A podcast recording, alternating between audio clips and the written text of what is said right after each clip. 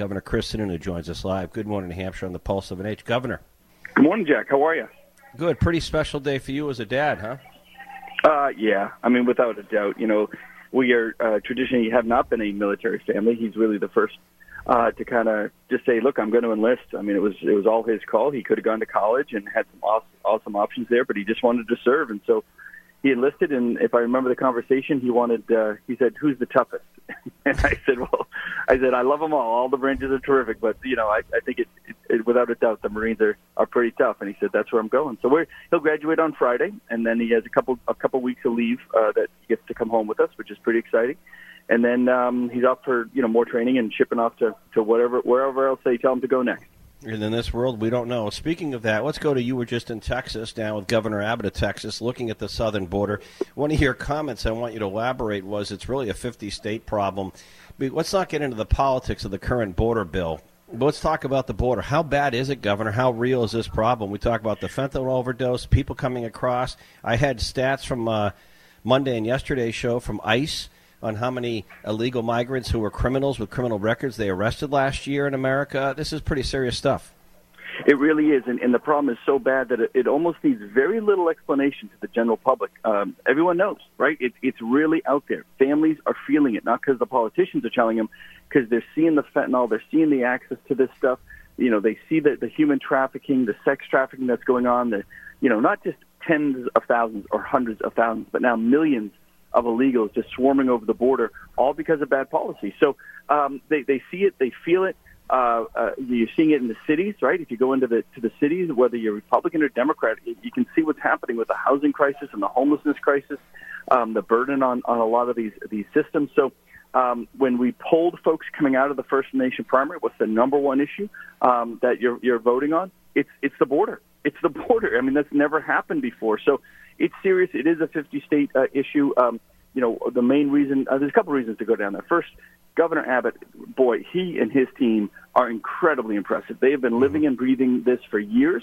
Um, they know exactly what's going on. They exa- know exactly what you have to do to push back on it. And by them simply just uh, following the, the federal laws, right? They're just kind of walking hand in step in the federal laws that are right now not being followed. Um, they've been able to have real results. At Eagle Pass, thousands a day have come down to, I think they average three people a day or something illegally crossing over there. So they've, they can, they've shown that you can have huge results. This idea that Biden, I have no ability to do any, nobody buys that. Nobody buys that at all. So uh, Americans are, are seeing it, they're feeling it. Um, right. You know, we're doing our small part on the northern border, and, and you know, hats off to Senators uh, Hassan and Shaheen. They came out and said, "Yeah, we need more security, even at the northern border." But this is a 50-state issue, and trying to show some solidarity with uh, with Governor Abbott. Uh, so, so Biden knows it isn't just a Biden versus Abbott, Biden versus Texas issue. It is all 50 states that they're really hurting with their policy. Governor Kristen and alive, but every time Governor Abbott has done something in the last couple of years, whether it's at the Rio Grande or at Eagle Pass, the Biden administration and the Department of Justice threaten to sue him or sue him to stop, and yet the Biden administration now say they want to get tougher on the border going into an election year with this border bill. Can you break down a little bit of hypocrisy there? Well, it's complete hypocrisy. It's just it's it's horrible policy, right? So they basically had their policy was completely driven on a political agenda, not on best results. And for the first couple of years, they kind of got away with it until the result, you know, the, the horses got out of the barn, so to say, and the results got so bad they don't know what to do. So instead of saying, "Gee, let's pivot, let's have a stronger policy," they go, "Oh boy, yeah, it's Congress's fault." It's just it's just pointing fingers. So it's not just it's beyond a dereliction of duty. It's complete incompetence, and it's embarrassing when again, you when you're called to something and you you didn't get a, a, a result, you know, say, look, we're going to shift, we're going to pivot, we're going to do this, we're going to get some, we're going to take action. That's not even what they're doing. They're just kind of doing the the finger pointing thing. This is why Joe Biden can now lose to pretty much any Republican that that's out there. I mean, I didn't think that was possible. A lot of us didn't think that was going to be right. possible just a couple of years ago, but he he could and he likely will be strictly because of this issue. You saw what happened in New York right? The illegals that yep, yep. you know beat that cop. I mean, and then you know gave the finger to the press and said, "By the way, you know where we're going after we we not even held with one dollar a bail? We're going to California because that's a sanctuary state, and we're going to be protected there. Good luck finding us." Yep. So if you have folks just kind of thwarting the system, it's everyone understands it, and um, and Biden's you know. I mean, God bless him. He's an older guy. He can barely get off the stage without somebody's holding his hand. Never mind, you know, get into the weeds on what can be complex uh, border policy. Right. This border bill, uh, $118 billion, includes some aid to Ukraine and Israel. Uh, Senator Shaheen indicated support for it. The congressional delegation from New Hampshire federally did. Do you think it's a good bill? Should it pass or not? It looks like it's not going to, but do you think it's a good bill or not? Would you vote for it's it not, or not? It's not a good bill. It has some good provisions in there, but it's not a good bill. Uh, so my hope is this, like we do in New Hampshire, right? If a bill comes out of one, like the Senate or the House, and you don't like it, the other body has the opportunity to amend it and fix it. And that's exactly what I'm hoping the Republicans in the House do. They shouldn't just ignore it. They should try to an amendment, try to fix it. I mean, there's a provision. We just saw the provisions in the details like two days ago. I saw something in there that said, by the way, Texas can no longer sue the federal government in in the the, the Fifth Circuit, you know, down in the, the Texas federal courts. You have to do it back in Washington. So to have a piece of federal legislation telling states, you know, picking and choosing the courts of which the states can and can't sue you know, little things like that actually really, really matter. And what it says is we're taking all your your policy um, uh, flexibility out of the state's hands, right? right. And and so obviously it, there's a lot of really bad stuff in there. Um, it, it, I, I like the funding. I like the fact that that you know theoretically they can they can allow some provisions to, to stop some people coming over the border, but it's got to be fixed. There's no doubt about that. Governor Christen, before I let you go, um, you know, you were uh, all in on Nikki Haley in New Hampshire, worked hard, and uh, certainly she climbed. It became made it a two-person race in New Hampshire. Her donors and supporters want her to hang in there. Uh, D- Donald Trump looks like he's tough to beat in the Republican primary nomination process in terms of, you know, the neck the caucuses in Nevada, and then the big the big in a few weeks is South Carolina, where Nikki Haley's from. Nikki Haley had said she doesn't need to win there; she needs a good showing to continue um, and do better than New Hampshire. Uh, but some polls suggest she may not even do better than New Hampshire in terms of the margin for Trump victory. If she doesn't do well in her home state, do you think she should hang in this thing till Super Tuesday or not? Yeah, definitely. So I look. I think uh, I will say this. I believe the campaign has the right strategy. They're not just looking at South Carolina. South Carolina, Michigan, the 16 Super Tuesday states. They're raising money to be viable in all 18 of those states, and that's that's the right approach because they kind of come back to back to back um, you know, we've had this kind of big gap between New Hampshire and South Carolina. So I think she's going to obviously do very well in her home state. But either way, I, I, I believe she can, should, and, and will stay um, to uh, through Super Tuesday. And that's really where you get to the point where you have to start. That's where you have to start having some wins. So no, look, beating an incumbent president is is tough to be sure, but he is beatable. It's the right thing for the party. And if anything, we're seeing in D.C., it's you got to get stuff done. You have to have leadership that knows how to get stuff done. We never got health care reform done. We never got the fiscal discipline that we thought we were going to get. We never actually built the wall like we thought we were going to. Um, so there's just too many things there that former President Trump, while okay on policy, just didn't get done. So you know, you know, what's the point of backing somebody? Nikki has a lot of those same policies, those those strong conservative credentials, but has a record and the ability to work to, to make sure that at the end of the day, we're securing the border, we're managing our debt, you know, we're bringing healthcare reform. We're doing all these things. We're becoming energy independent again. Um, so that's that's why I, I again I, I think every day that she's out there, she gets stronger and stronger, and I feel very optimistic about these 18 states coming up. Governor Christen, good luck with the uh, ceremony at Parris Island at the uh, at the United States Marines down in South Carolina for your son and other Marines that he'll be uh, serving with. Thank you. Good morning, New Hampshire. The Pulse of NH. Great, thank you, Jack. Appreciate it. Good morning, New Hampshire. Powered by Sig Sauer. Now, back to Jack Heath on the Pulse of New Hampshire. All right, good. Uh, enjoyed the interview with Governor Sununu talking about the border and some of the politics in Washington, including the GOP race. Of course, he's a big supporter of Nikki Haley, who will come back to that with Brad Card on what happened in Nevada's primary. The caucus is next, and then South Carolina. Our own White House correspondent, Jon Decker. Speaking of President, former President Trump, he says he'll appeal that ruling that he cannot claim a presidential immunity related to attempts to the uh, the allegations going back to the 2020 election results. Jon, good morning. Hey, good morning to you, Jack. That's right. He says that he will appeal, uh, but you know I'm a lawyer, Jack. I don't think the Supreme Court is actually even going to take up this matter.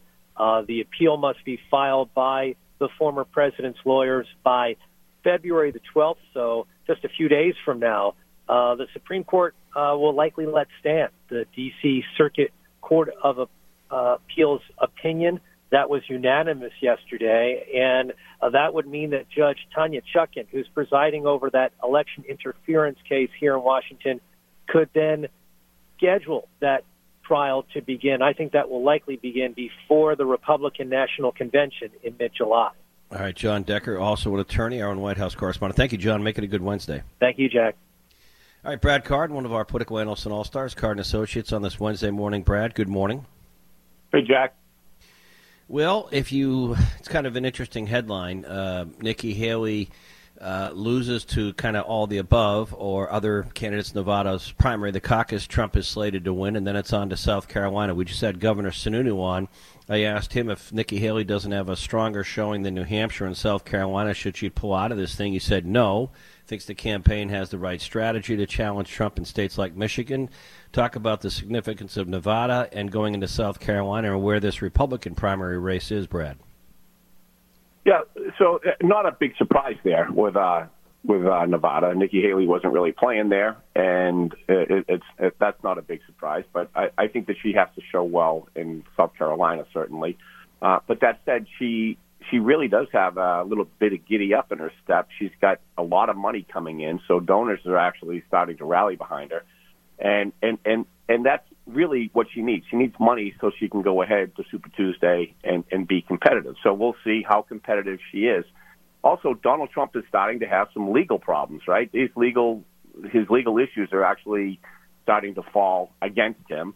Uh, you see the the ruling uh, against him on the immunity issue, which I think every single one of us uh, believed would would be the case, and and, and we're hopeful of the case because I don't think we have we want anybody to have absolute immunity, uh, including our president, from illegal actions. But so I think that these things are, uh, are starting to mount, so we could see trials. Those are things that could actually change the electorate, right? That could, I think, that could change public perception of Donald Trump, depending on what comes out in these trials. But right now, look at Donald Trump does have a firm grip on the Republican Party. Um, it, it, it baffles my mind, but it, it it's the reality. And we see it at play right now in Washington, D.C. with this border bill uh, going down. Donald Trump wants the issue. He doesn't want to fix the border right now. He wants the issue for, for, for the election. He's as much said that. And you have a bill that's imperfect in the Senate. Um, but you're never going to get a perfect bill. By the way, you're not. You're not going to get no, perfection. No, in, in this bill, but but this bill, and I asked Governor Sununu, let's talk about the border bill. Sununu was just back from Texas. Right, but there's a process, Jack. There's, there's no, no, no, no. process that no, I understand. follow. I understand, and he and he said they should pull the good out of it, and they can do amendments and things like that.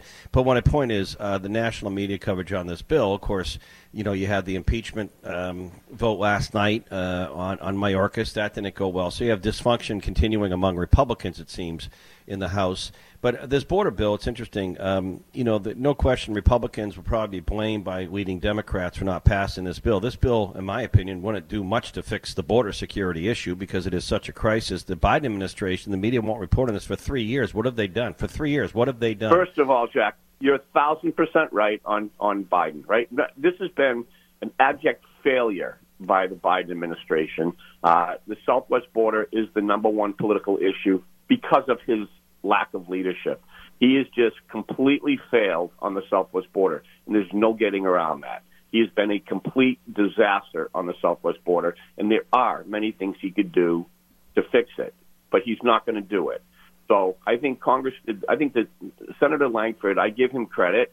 Um, border is a tough issue, so he took the leadership on and to try to find a bill that could get some consensus you got to understand Republicans don't have the Senate and they don't have the White House. So you're not going to get a Republican perfect bill, right? If you're going to get a bill that's going to pass. But I think that it, there were some really good things in that bill that make considerable changes along the southwest border and actually help uh, security on the southwest border. But because of politics right now, we have a speaker lined up thousand percent behind Donald Trump, and Donald Trump is pulling strings. And when Donald Trump started talking about the fact that he didn't want this bill and he wanted this issue in, uh, for the election, uh, that's what Republicans are giving him. So you have a lot of infighting behind the scenes, and then you come out you have these guys come out and say the bill should be dead on arrival what ought to happen is they ought to take the bill up and they ought to amend it, right. and they ought to see if they can find have a working product that can actually garner 218 votes in the House, and that that would actually have some meaningful changes to help protect the southwest border, to help protect our nation. And, and you know, and you know, but Brad, that's, not, that's not happening right now, Jack. And if and it I, wasn't for right. Al Green last night. Um, Secretary Mayorkas would be impeached. Right? right? Al Green came in off of out of a hospital and wheeled in on a in a on a wheelchair and and and broke a tie, and so that Republicans lost the Mayorkas impeachment vote. But I think we do have to take a look at just the way we want to govern. I mean, we're going Yeah. after No, it, cabinet it seems officials it on seems to be issues. it does seem to be dysfunction. I mean, and even the border bill, Brad, 118 billion. A lot of that has to do with aid to Ukraine and Israel, uh, which really has nothing to do with the southern border. You know, in terms of that. So uh, Yeah, but why was that put in there, Jack? Republicans demanded that. The Speaker demanded it. He no, I'm, demanded. I'm just saying. I'm just saying that most people say, why can't they just pass a simple bill? Well, I'm with you, Jack, and that's what Yeah. they're going to do now. But but you think about the reason why they didn't pass that earlier is because the Speaker demanded border bill. Yep. He demanded a border bill to accompany the, the, the, the aid. And so it's not a perfect bill, and it needs work. And I agree with that. And, it, and, and, and sometimes Right. legislating is messy. That's why they call it ma- making sausage. But at the end of the day, they have to work. And right now, this Congress is not functioning.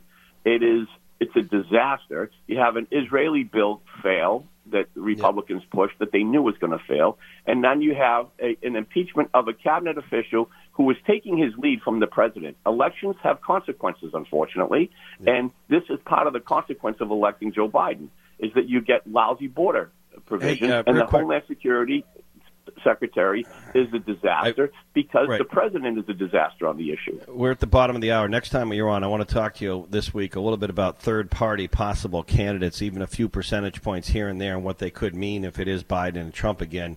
And I'm talking, of course, uh, Robert F. Kennedy Jr., maybe Manchin, Christie's flirting with it, and of course you have others. So we'll see. But Brad, we got to watch you run. Thank you very much. All right, take care. Have a great day. Bob Jackman, Lavalley Middleton Building Supply, joining us, regular partner and sponsor out there. Talking about one of his uh, store all stars. It goes out of her way. I think her name is Belinda to service customers on the uh, painting side. Of course, this time of year, a lot of indoor stuff happening. Good morning, Bob. Well, good morning to you too, and you're absolutely right. Uh, you know, every so often you walk into somebody and you start a conversation. Yeah, I'm making a point of asking a question that I don't know the answer to at least a couple times a day because I like to learn things. Well, I kind of made the mistake of asking her what's new. uh, this is our Bristol location. She is our paint guru there, and she happened to be in company with our company-wide paint guru, Sean. And I said, uh, "What's new?" And she takes me right to a Pittsburgh paint ceiling paint primer for seventeen ninety nine a gallon. It's just an unbeatable price and an unbeatable product. Then she says she can color match any paint manufacturer's colors, and then she takes me to her laboratory. and I'm like, what the? And we go back there and we look, and she has uh, pieces of molding and boards that have samples of colors. She's practicing custom matching interior stains. And. I'm just shaking my head saying, wow, thinking about that newfound area, they've got a lot of older homes, a lot of paint, a lot of stain that's been used, that's aged for years and years, and then now they need to do some repair in that area. She's got it figured out. She also It's sounds just- like she's. It's like it's not only being an expert in your your work, but sounds like she's passionate about it. Well, not only is she passionate about it, she has a positive attitude. She knows what the heck she's talking about. Yep, she's yep. friendly. And you find yourself walking away going, all right, what do I have to paint at home? Yeah, and you know, and you know, Bob, you and I have talked about this because you like to work in your whole story of Lavalley and Middleton Building Supply, the original family, the whole story, your stores, your locations, your number of employees. But you know, I think work is virtuous. I think there's virtue in in a in, in a in a in a job where you like your team, you like the atmosphere, and I bet you, uh, Belinda's not on with us, but not only is she an expert on paint and advising good products like this Pittsburgh paint uh, that she's talking about, the stain or the uh, you just told us for seventeen or eighteen bucks a gallon. Um, it sounds like she likes going to work and enjoys her experience working for the the business. Well, and she really enjoys helping people. And I think Yeah. that's the key. Yeah, If you enjoy helping people, you try to find a way to make them successful. And this young lady does it. And when we opened that store, she wanted to make the paint department a store within a store. And that's kind of an industry buzzword. And she did that. There Yeah. was an area at the back of the store that wasn't being used. So we got it moved around. They put the paint department back there. and you enter her own little arena when you go through those uh, that portal there right at the rear of the store, and she welcomes people. If you don't see her right away, she's in her laboratory right at the back corner. But uh, go go see her. If, if you want to ask a question, you can reach her at 603 744 5446 and always by email at B Rawley, R A W L E Y, at lavalleys.com. Yeah, it sounds like it'd be worth even traveling a little extra to go see her in, in your location there. Hey, Bob, how long offhand do you know how long has she been with the team? Uh, well, she's been with the Bristol store since we took it over, but before that, she was in our Meriden store for years. So, Yeah. Good now I do want to say that at the present time, you know us, we're always looking for good people. We do have kitchen designer openings, and, and kitchen uh, kind of narrows down the field, but it's a designer of all interior uh, home cabinetry needs, you know, media rooms, offices, all kinds of things. But we have openings right now in our Newport store and our Ludlow, Vermont store. Yeah, good stuff. And you know, I, I'm still. I want to come back. I want to do a segment on what you're doing out in Claremont and Newport as well on the modular home side. I think that's an awesome story. It is an awesome story, and that the modular group has just come up with a, a product called the Solo, and we talked about that. That's a single box, so it's like a 16 by 40 home. It's like a giant tiny home, and what it does is it gives you a big enough footprint so that you have a full bedroom, and then a bathroom, and then common living areas. Um, it just expounds on the tiny home idea and it keeps it simple. Good stuff. Well, give our best to Belinda. If I have any painting projects, I know where I'm headed, Robert. Sounds like a plan. All right, Bob Jackman, Lavalley, Lavalley Middleton Building Support. And uh, with those openings you have, best way to contact, best way to look into the uh, you know the employment or open job size is how, Bob? Uh, go right online and you can print out an application. but uh, because of my hair color, my firm belief is even though you can file that application online, go to the store that you're thinking of, the location, and talk to somebody and hand them that application. In person. All right. Thank you, Bob. Thank you. Great advice. Say hi to Belinda. Thank you. We will. Paul Steinhauser reports nationally for Fox News. Steiny joining us. Good morning, Hampshire, the Pulse of NH. Speaking of Nevada, and then, of course, next, South Carolina. Good morning, Paul. Hey, good morning from Las Vegas, Jack. And uh, yeah, I guess you, let's let's break it up real quick. Start with the Democrats. President Biden, he hit the jackpot here in Vegas last night, no doubt about that. Ended up winning, uh, what was it, about 95% of the vote, or 90% of the vote, which was another huge win following that huge win he had in South Carolina on Saturday, and he had that pretty impressive write-in victory here in back home in New Hampshire. So three straight wins, three crushing wins for for the president. I think there's no drama there. He's going to win the nomination, and he's likely going to face off against Donald Trump. But let's talk about what happened here on the Republican side, Jack. It was confusing, right? Because le- yesterday was the primary, tomorrow is the caucus. Donald Trump's name was not on the primary ballot. Nikki Haley's name was. Right voters, and it was only Republican voters who could vote in the Republican primary. Unlike New Hampshire, or South Carolina, only Republicans, Jack. But but they couldn't write in Trump's name, but they could vote for another option. None of these candidates. And guess what? When the votes were counted, none of these candidates beat out Nikki Haley. So somewhat of an embarrassing defeat for Haley. Though her team, you know, keeps saying, listen, she was never here. She didn't campaign here. They didn't run any ads. This was not on their radar, they said. Still, the Trump campaign definitely, you know, jabbing at the Haley campaign today because of that. And Trump on Thursday still win the caucus hands down and win the 26 delegates. And then uh, on, South, on South Carolina, I asked Governor Sununu, who joined us live this morning, despite how Haley may do in South Carolina, Sununu's urging her to hang in there to other states downstream like Michigan. Paul, I have to ask you, what is Las Vegas? What is Vegas like with this political stuff, the build up to the big football game this weekend? It must be, uh, is it just crazy there? There's a lot going on, and to add to all that, it's been raining, man. Okay, heavy rain yesterday. You know, you normally don't see that so much in Vegas. In the winter, you get some. So it was cold and rainy here in Las Vegas yesterday. Probably not much better than what it was in New Hampshire. So yeah, that's what's going on out here in Vegas, Jack.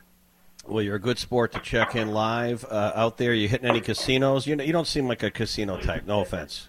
I appreciate it. Jack. I think I've been working too hard, man. Fox News has me working too hard to play. All right. Uh, thank you. Uh, Mike Dennehy's going to weigh in talking some of the primary politics. Also coming up in this hour in a little bit, um, former Ambassador Francis Rooney joining us with what's going on in the Middle East.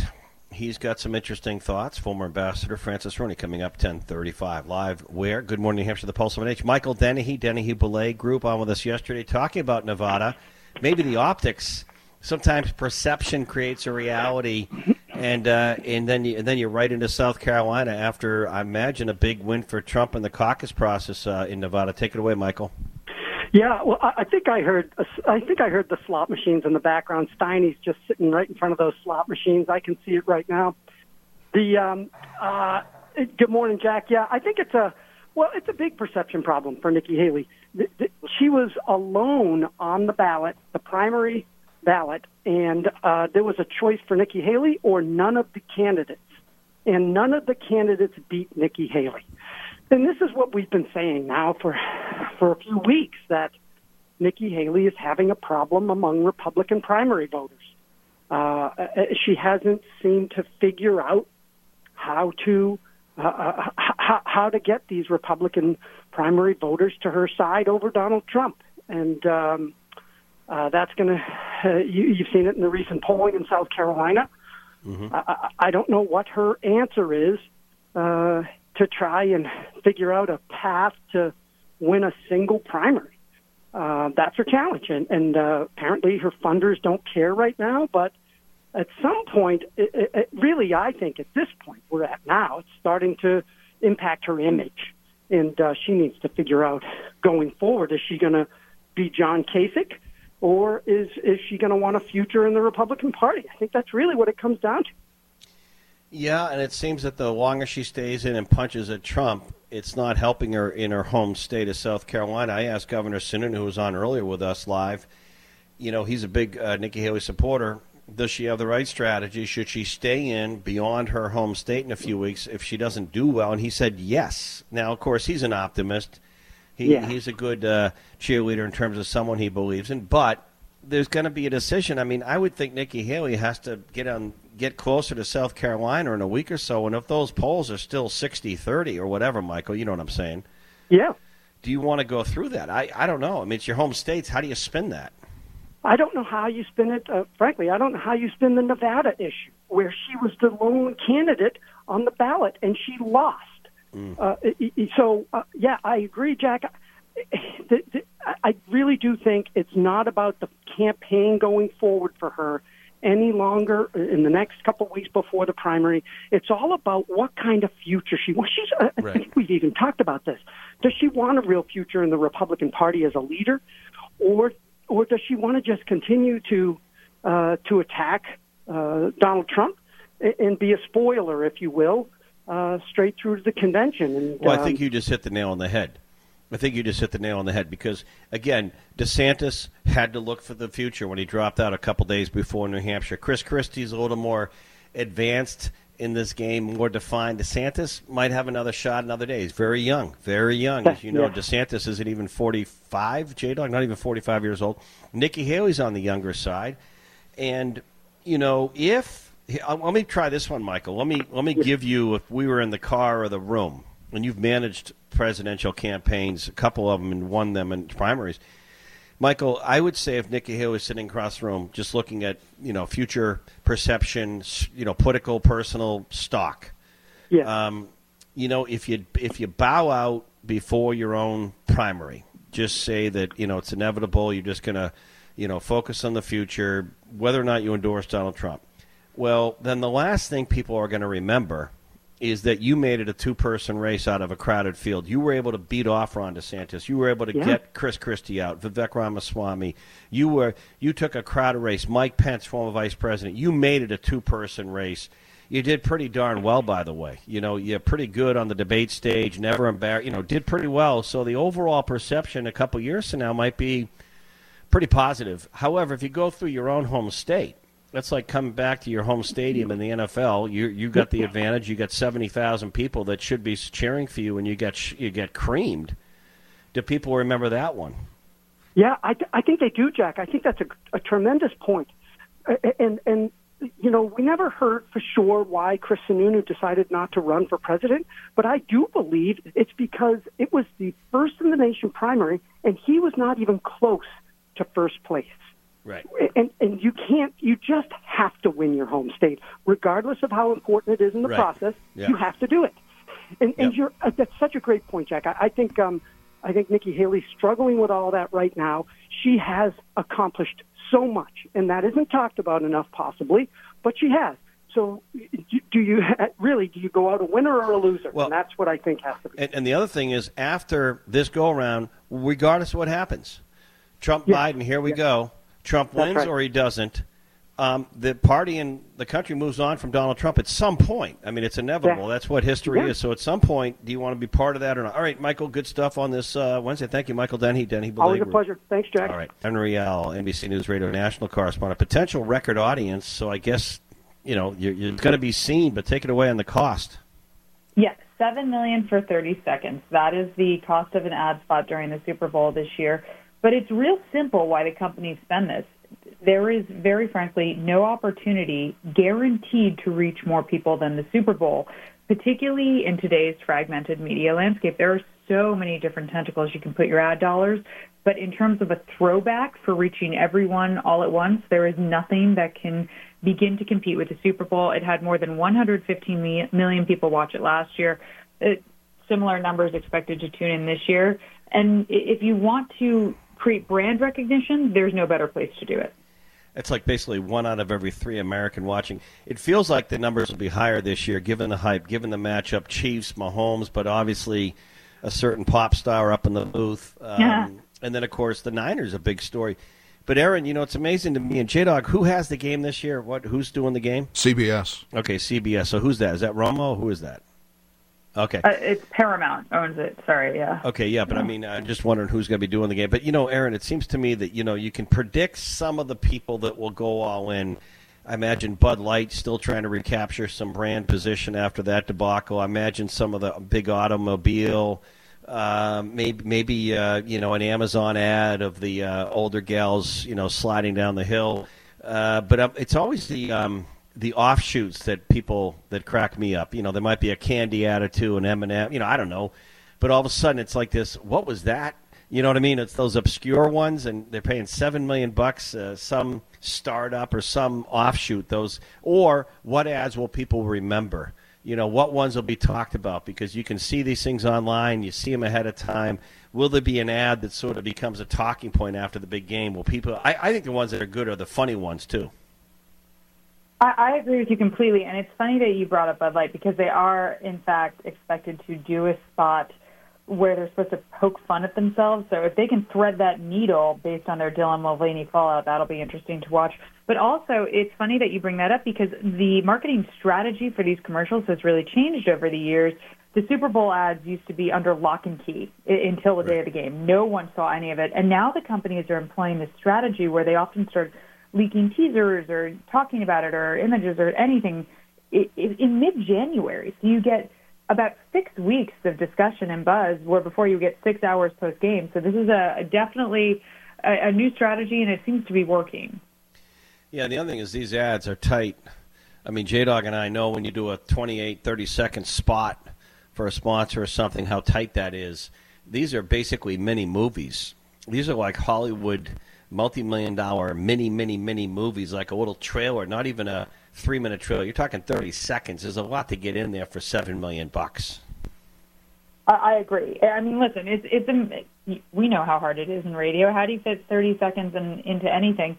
But the creative genius that goes into the it's like how touching. What's your economy of words? How touching can you make something? How funny? How profound? How memorable?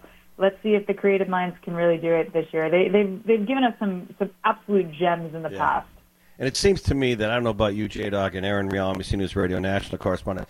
It's the first quarter or two, uh, the, the first eight to ten minutes or be- right before the game that the the big ones tend to go. Uh, It just seems to me maybe it's because the second half people aren't paying as much attention unless the game's really tight, which this year I think it could be. Yeah, uh, uh, yes, very, very tight. And lest we forget, Taylor Swift brings all the young ladies, and there is no industry outside of the health and beauty industry that is more excited about Kansas City being in the Super Bowl. there is absolutely going to be a lot of targeted Yeah. young women in terms of marketing dollars. All right, Erin Real. Thank you, Erin. Thanks. Former ambassador to the Holy See, and we'll talk about that mission in the Catholic Church, but uh, also a former representative in Florida. I think it was the 19th Congressional District. And he is um, Francis Rooney, former ambassador and uh, member of Congress from Florida's 19th Congressional District, and of course, uh, ambassador from, I think, up until 2008. Ambassador, thanks for being with us. Thanks for having me on.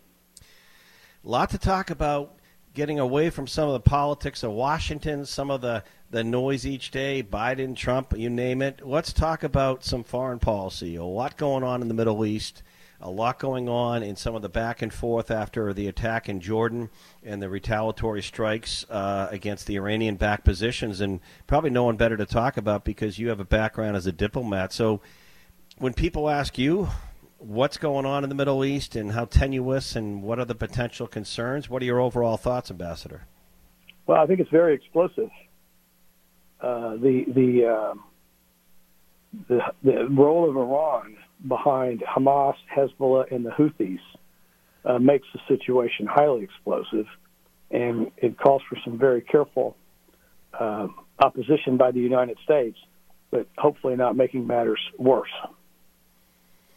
Well, yes, but it's my show, Ambassador. Ever since Saturday morning, October seventh, the attack by Hamas into Israel, I've pointed out who backs Hamas, who backs Hezbollah, who backs these uh, these terrorist groups, uh, whether they be in Syria, whether they be anywhere in the Middle East, and it all goes to Tehran, and they've been doing this. Um, and I think they have a long-term plan. Um, and I know we walk this line. We don't want a bigger war with Iran, but also we have to send a very stern message uh, because they, they, I don't think they understand anything but. So how do we walk that line? Well, you know, that's that's a yeah. very good point. Some of our liberal friends don't seem to understand that there are people that really want to take us out, and all they respect is strength, and we have to be forceful and clear in our response. Hopefully, we'd go in there and have a massive attack on every Houthi we can find. And how do you think? You know, I've not been a big uh, supporter on my show on policy. It's speaking of the southern border on the Biden administration, but I think post the Hamas attack, the presence we got into the region, the response of the Biden administration to stand uh, in support of Israel, even with all the anti-Semitism we saw on college campuses, even a lot of Democrats and young Democrats don't like uh, Joe Biden for such strong support of Israel and not trying to, you know, end some of the fighting in Gaza. But at the same time, I don't think people understand the volatility in the Middle East of what could happen in a bigger conflict if things got out of hand. And I think Tehran would love that to happen. Yeah, um, I had this conversation with Nikki Haley a while back, and I, I told her I don't think anybody should be permitted to speak about the Middle East if you haven't read the last half of the Koran, part Right. about the infidels and spreading the word by the sword. And you got to realize these people don't think like we do. They don't like us. But they we can't do anything about it. And so we've got to be strong in opposing them uh, and and and back Israel while we're doing it. Unfortunately, Joe Biden just seems to do whatever the last person in the room scares him into doing. Right. Well, some would argue that if you go back to the Obama administration uh, and John Kerry as Secretary of State, there was too much coddling, too much soft messaging to Tehran that they could kind of do what they want in the region. Um, my, my concerns is how do we send a message? And Ambassador Rooney, should we be looking at things like greater financial sanctions? The problem, if we get into too much oil stuff, it could affect prices here and supply. But do we do more to send a stronger message versus just, you know, strikes against?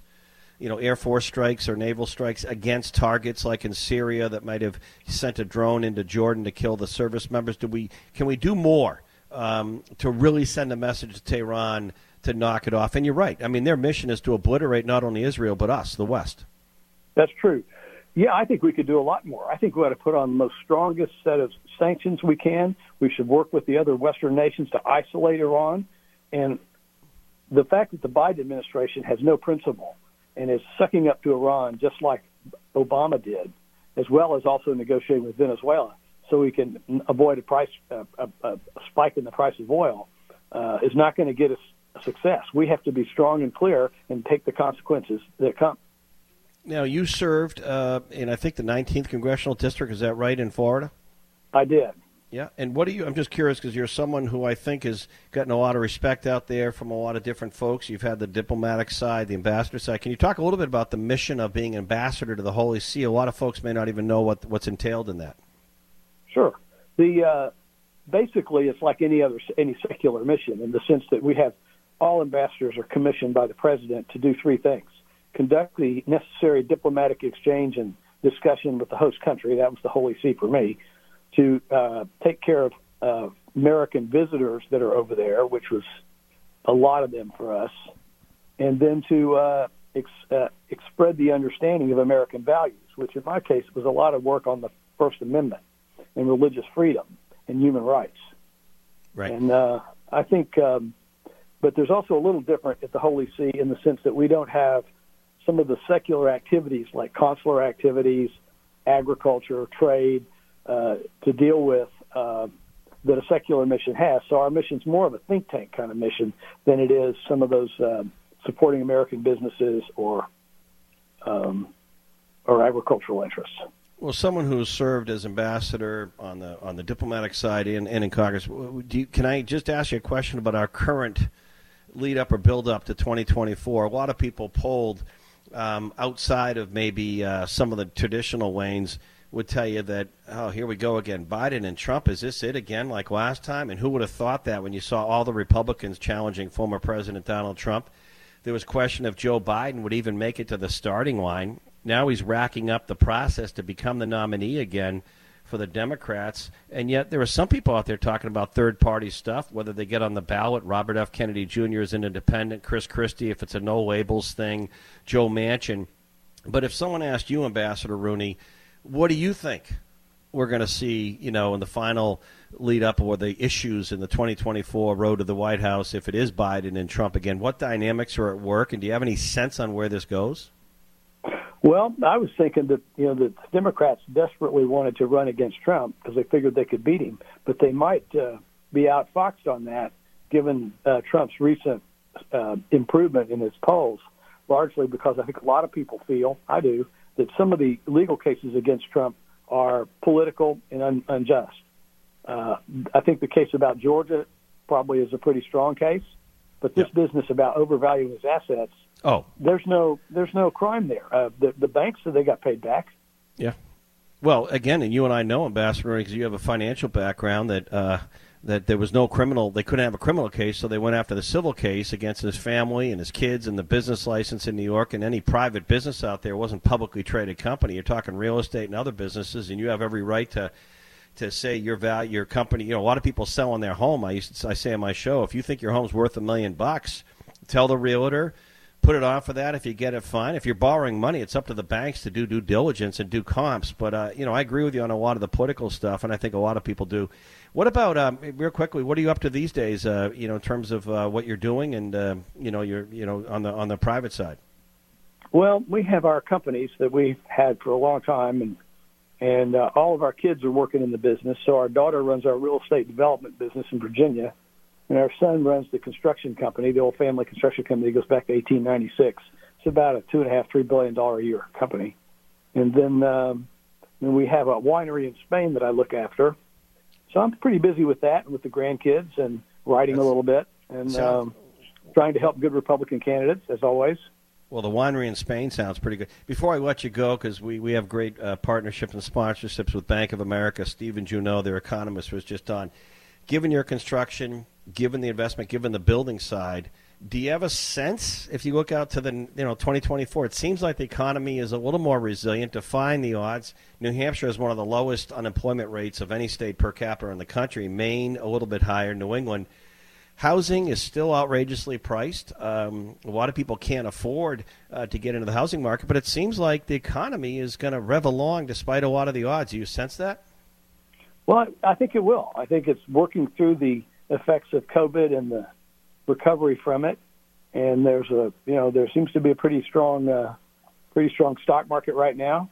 Unfortunately, so many cities have made it difficult to uh, uh, build houses and entitle land for building houses. That houses are probably more expensive than they should be because of that. And um, the, even when the material shortages are over, this permitting business is a big problem that really affects a lot of things. It affects roads, it affects houses, it affects commercial properties, and in many ways, it's become quite sclerotic. Many of these, uh, especially these blue blue state cities. Well, I appreciate it, former Ambassador Rooney, uh, for talking on a little international stuff, 2024 and beyond, as well as economy. Thank you, sir. Have a great Wednesday. Thank you. You too. Thanks. Bye. Rory O'Neill, NBC News Radio national correspondent, is going to weigh in on some artificial intelligence. We'll see what's going on. AI not going anywhere. Seven million dollars for a 30-second Super Bowl spot. We uh, Erin Real, We just talked about that. And also coming up in this hour, good morning. By the way, good morning, New Hampshire. The pulse of an age. Got some nice weather out there, some sun and some clouds mixed in. Mid to upper 30s for a high, so feeling a little balmy. Not quite the Florida weather yet, but you know, getting on the warmer side. And a little bit later on, more of my interview this morning with Governor Chris Sununu, uh, making some news after his trip to the southern border in uh, Eagle Pass, Texas praising Governor Abbott, talking about the current border bill, talking about the 2024 presidential race. Uh, stay tuned for more of my interview uh, with Governor Snow. Do we have Rory J Dog? Okay, we're waiting on Rory, and he's going to talk a little bit on the uh, AI side of things. Facebook and Instagram are going to start labeling posts that have computer generated images. Will that cut down on fake news? Because this AI stuff, you got to pay attention. Sometimes you won't even know a story's not real all right, uh, Rory O'Neill, talk about AI and what some of the social media giants are doing. Take it away, Rory. Yeah, Jack. Companies like Meta, which is the parent company of Facebook and Instagram and Threads, they're trying to work with some of these AI companies you've heard of. Well, there's Microsoft, but also like Chat GPT to try to work with them so that they can more easily identify these images in particular, whether it's a still photo or a video, completely conjured up by computer design and not based in reality at all. They want to label these things with a, a kind of a watermark that would say imagined with AI. Uh, this is something they're especially ramping up ahead of the elections here in the U.S. and in several other countries around the world. Probably also a bit in response to that Taylor Swift fake video that's also been rolling around the internet for the past few weeks. Yeah, I mean, there's some good to this, but I'll tell you, there's no stopping it. And I don't think we I think we're going to be dealing with this for years. But thank you, Rory. Thanks, Jack. All right, it is uh, amazing technology, but it can be used also for not such good stuff. Of course, you remember the Hollywood recent strike with actors and writers. A lot of the actors' concern was that the AI could generate an image or a voice and basically make a movie without even paying the actors. So it's pretty scary. Maggie Pritchard, before we go to a break, um, and we're going to get an update from one of our partners out there. And of course, uh, a number of weeks back, we had uh, I hosted a, my mental health uh, and addiction town hall at the Capital Center for the Arts in Concord, Bank of New Hampshire stage. And Maggie joins us from Lakes, uh, the Lakes Region Mental Health Services side of things. One of the great leaders out there, one of the passionate advocates. Also trying to get more young people into the profession of uh, supporting things like anxiety, depression, and mental health. Maggie, good morning. Good morning, Jack. I wanted to ask you how you thought that went for your your big forum on mental health. Did you learn anything new? Did you? I'm sure you met new people. Well, I, I was amazed at some of the people that came. I was horrified to hear from some of the parents on the addiction side who've lost kids to, to, to fentanyl and the DEA talking about how readily available that is. But on the mental health side, yes, um, I, I, I, think what I, I, yeah, it took me days to sort of digest because we had so many experts talking about peer group work that's being done, um, trying to remove stigmas, um, how to avoid someone having to go to a hospital emergency room who's experiencing a mental health episode. Um, how do we get services covered earlier, faster? Employers now are asking um, insurance companies and other folks, hey, their employees are asking for more mental health coverage. So the groups there were outstanding. Some of the people in the field are outstanding. So it's just the beginning, but I'm glad we focused for three hours on it because it, it, takes it's going to take three thousand hours to really move this needle forward. It really is, and that advocacy around getting insurance companies to pay for um, mental health services to the to the full breadth of what mental health services are. Right? We look. I was talking to Senator Shaheen's office last week about um, Medicare Advantage and the Medicare loopholes for mental health services that are so restrictive and don't pay for the full array of services that people need. You know, people need Yeah. people in the community with them. They need people in their homes. They need people to be able to help them through life, essentially. And these people can't just do it all from the office. And the rules that private insurance and Medicare put upon people for claims is is ridiculous. Do they want people to get well or don't they? That's the question they should be asking themselves. Because in the long run, it's going to save them money, right? If somebody doesn't Well- have to go into a hospital, Yeah. they've saved a boatload right there. Yeah, innovation. I think the other thing is um, some of the services that can be brought into the home. Um, Yeah. Whether it's leveraging technology or getting people to go into the home, because you and I know if it's a kid that needs some help, if it's you, if it's a spouse, if it's a senior person, getting them out of the house to an appointment. Um, uh, sometimes it's easier to just not go, and whatever the problem is isn't getting better. So I think um, you know getting to these things earlier, um, getting services because the other thing is cost. We all know that you know the reason why urgent care has grown, even if it's created a gap with your primary care person, if you have health insurance for physical stuff.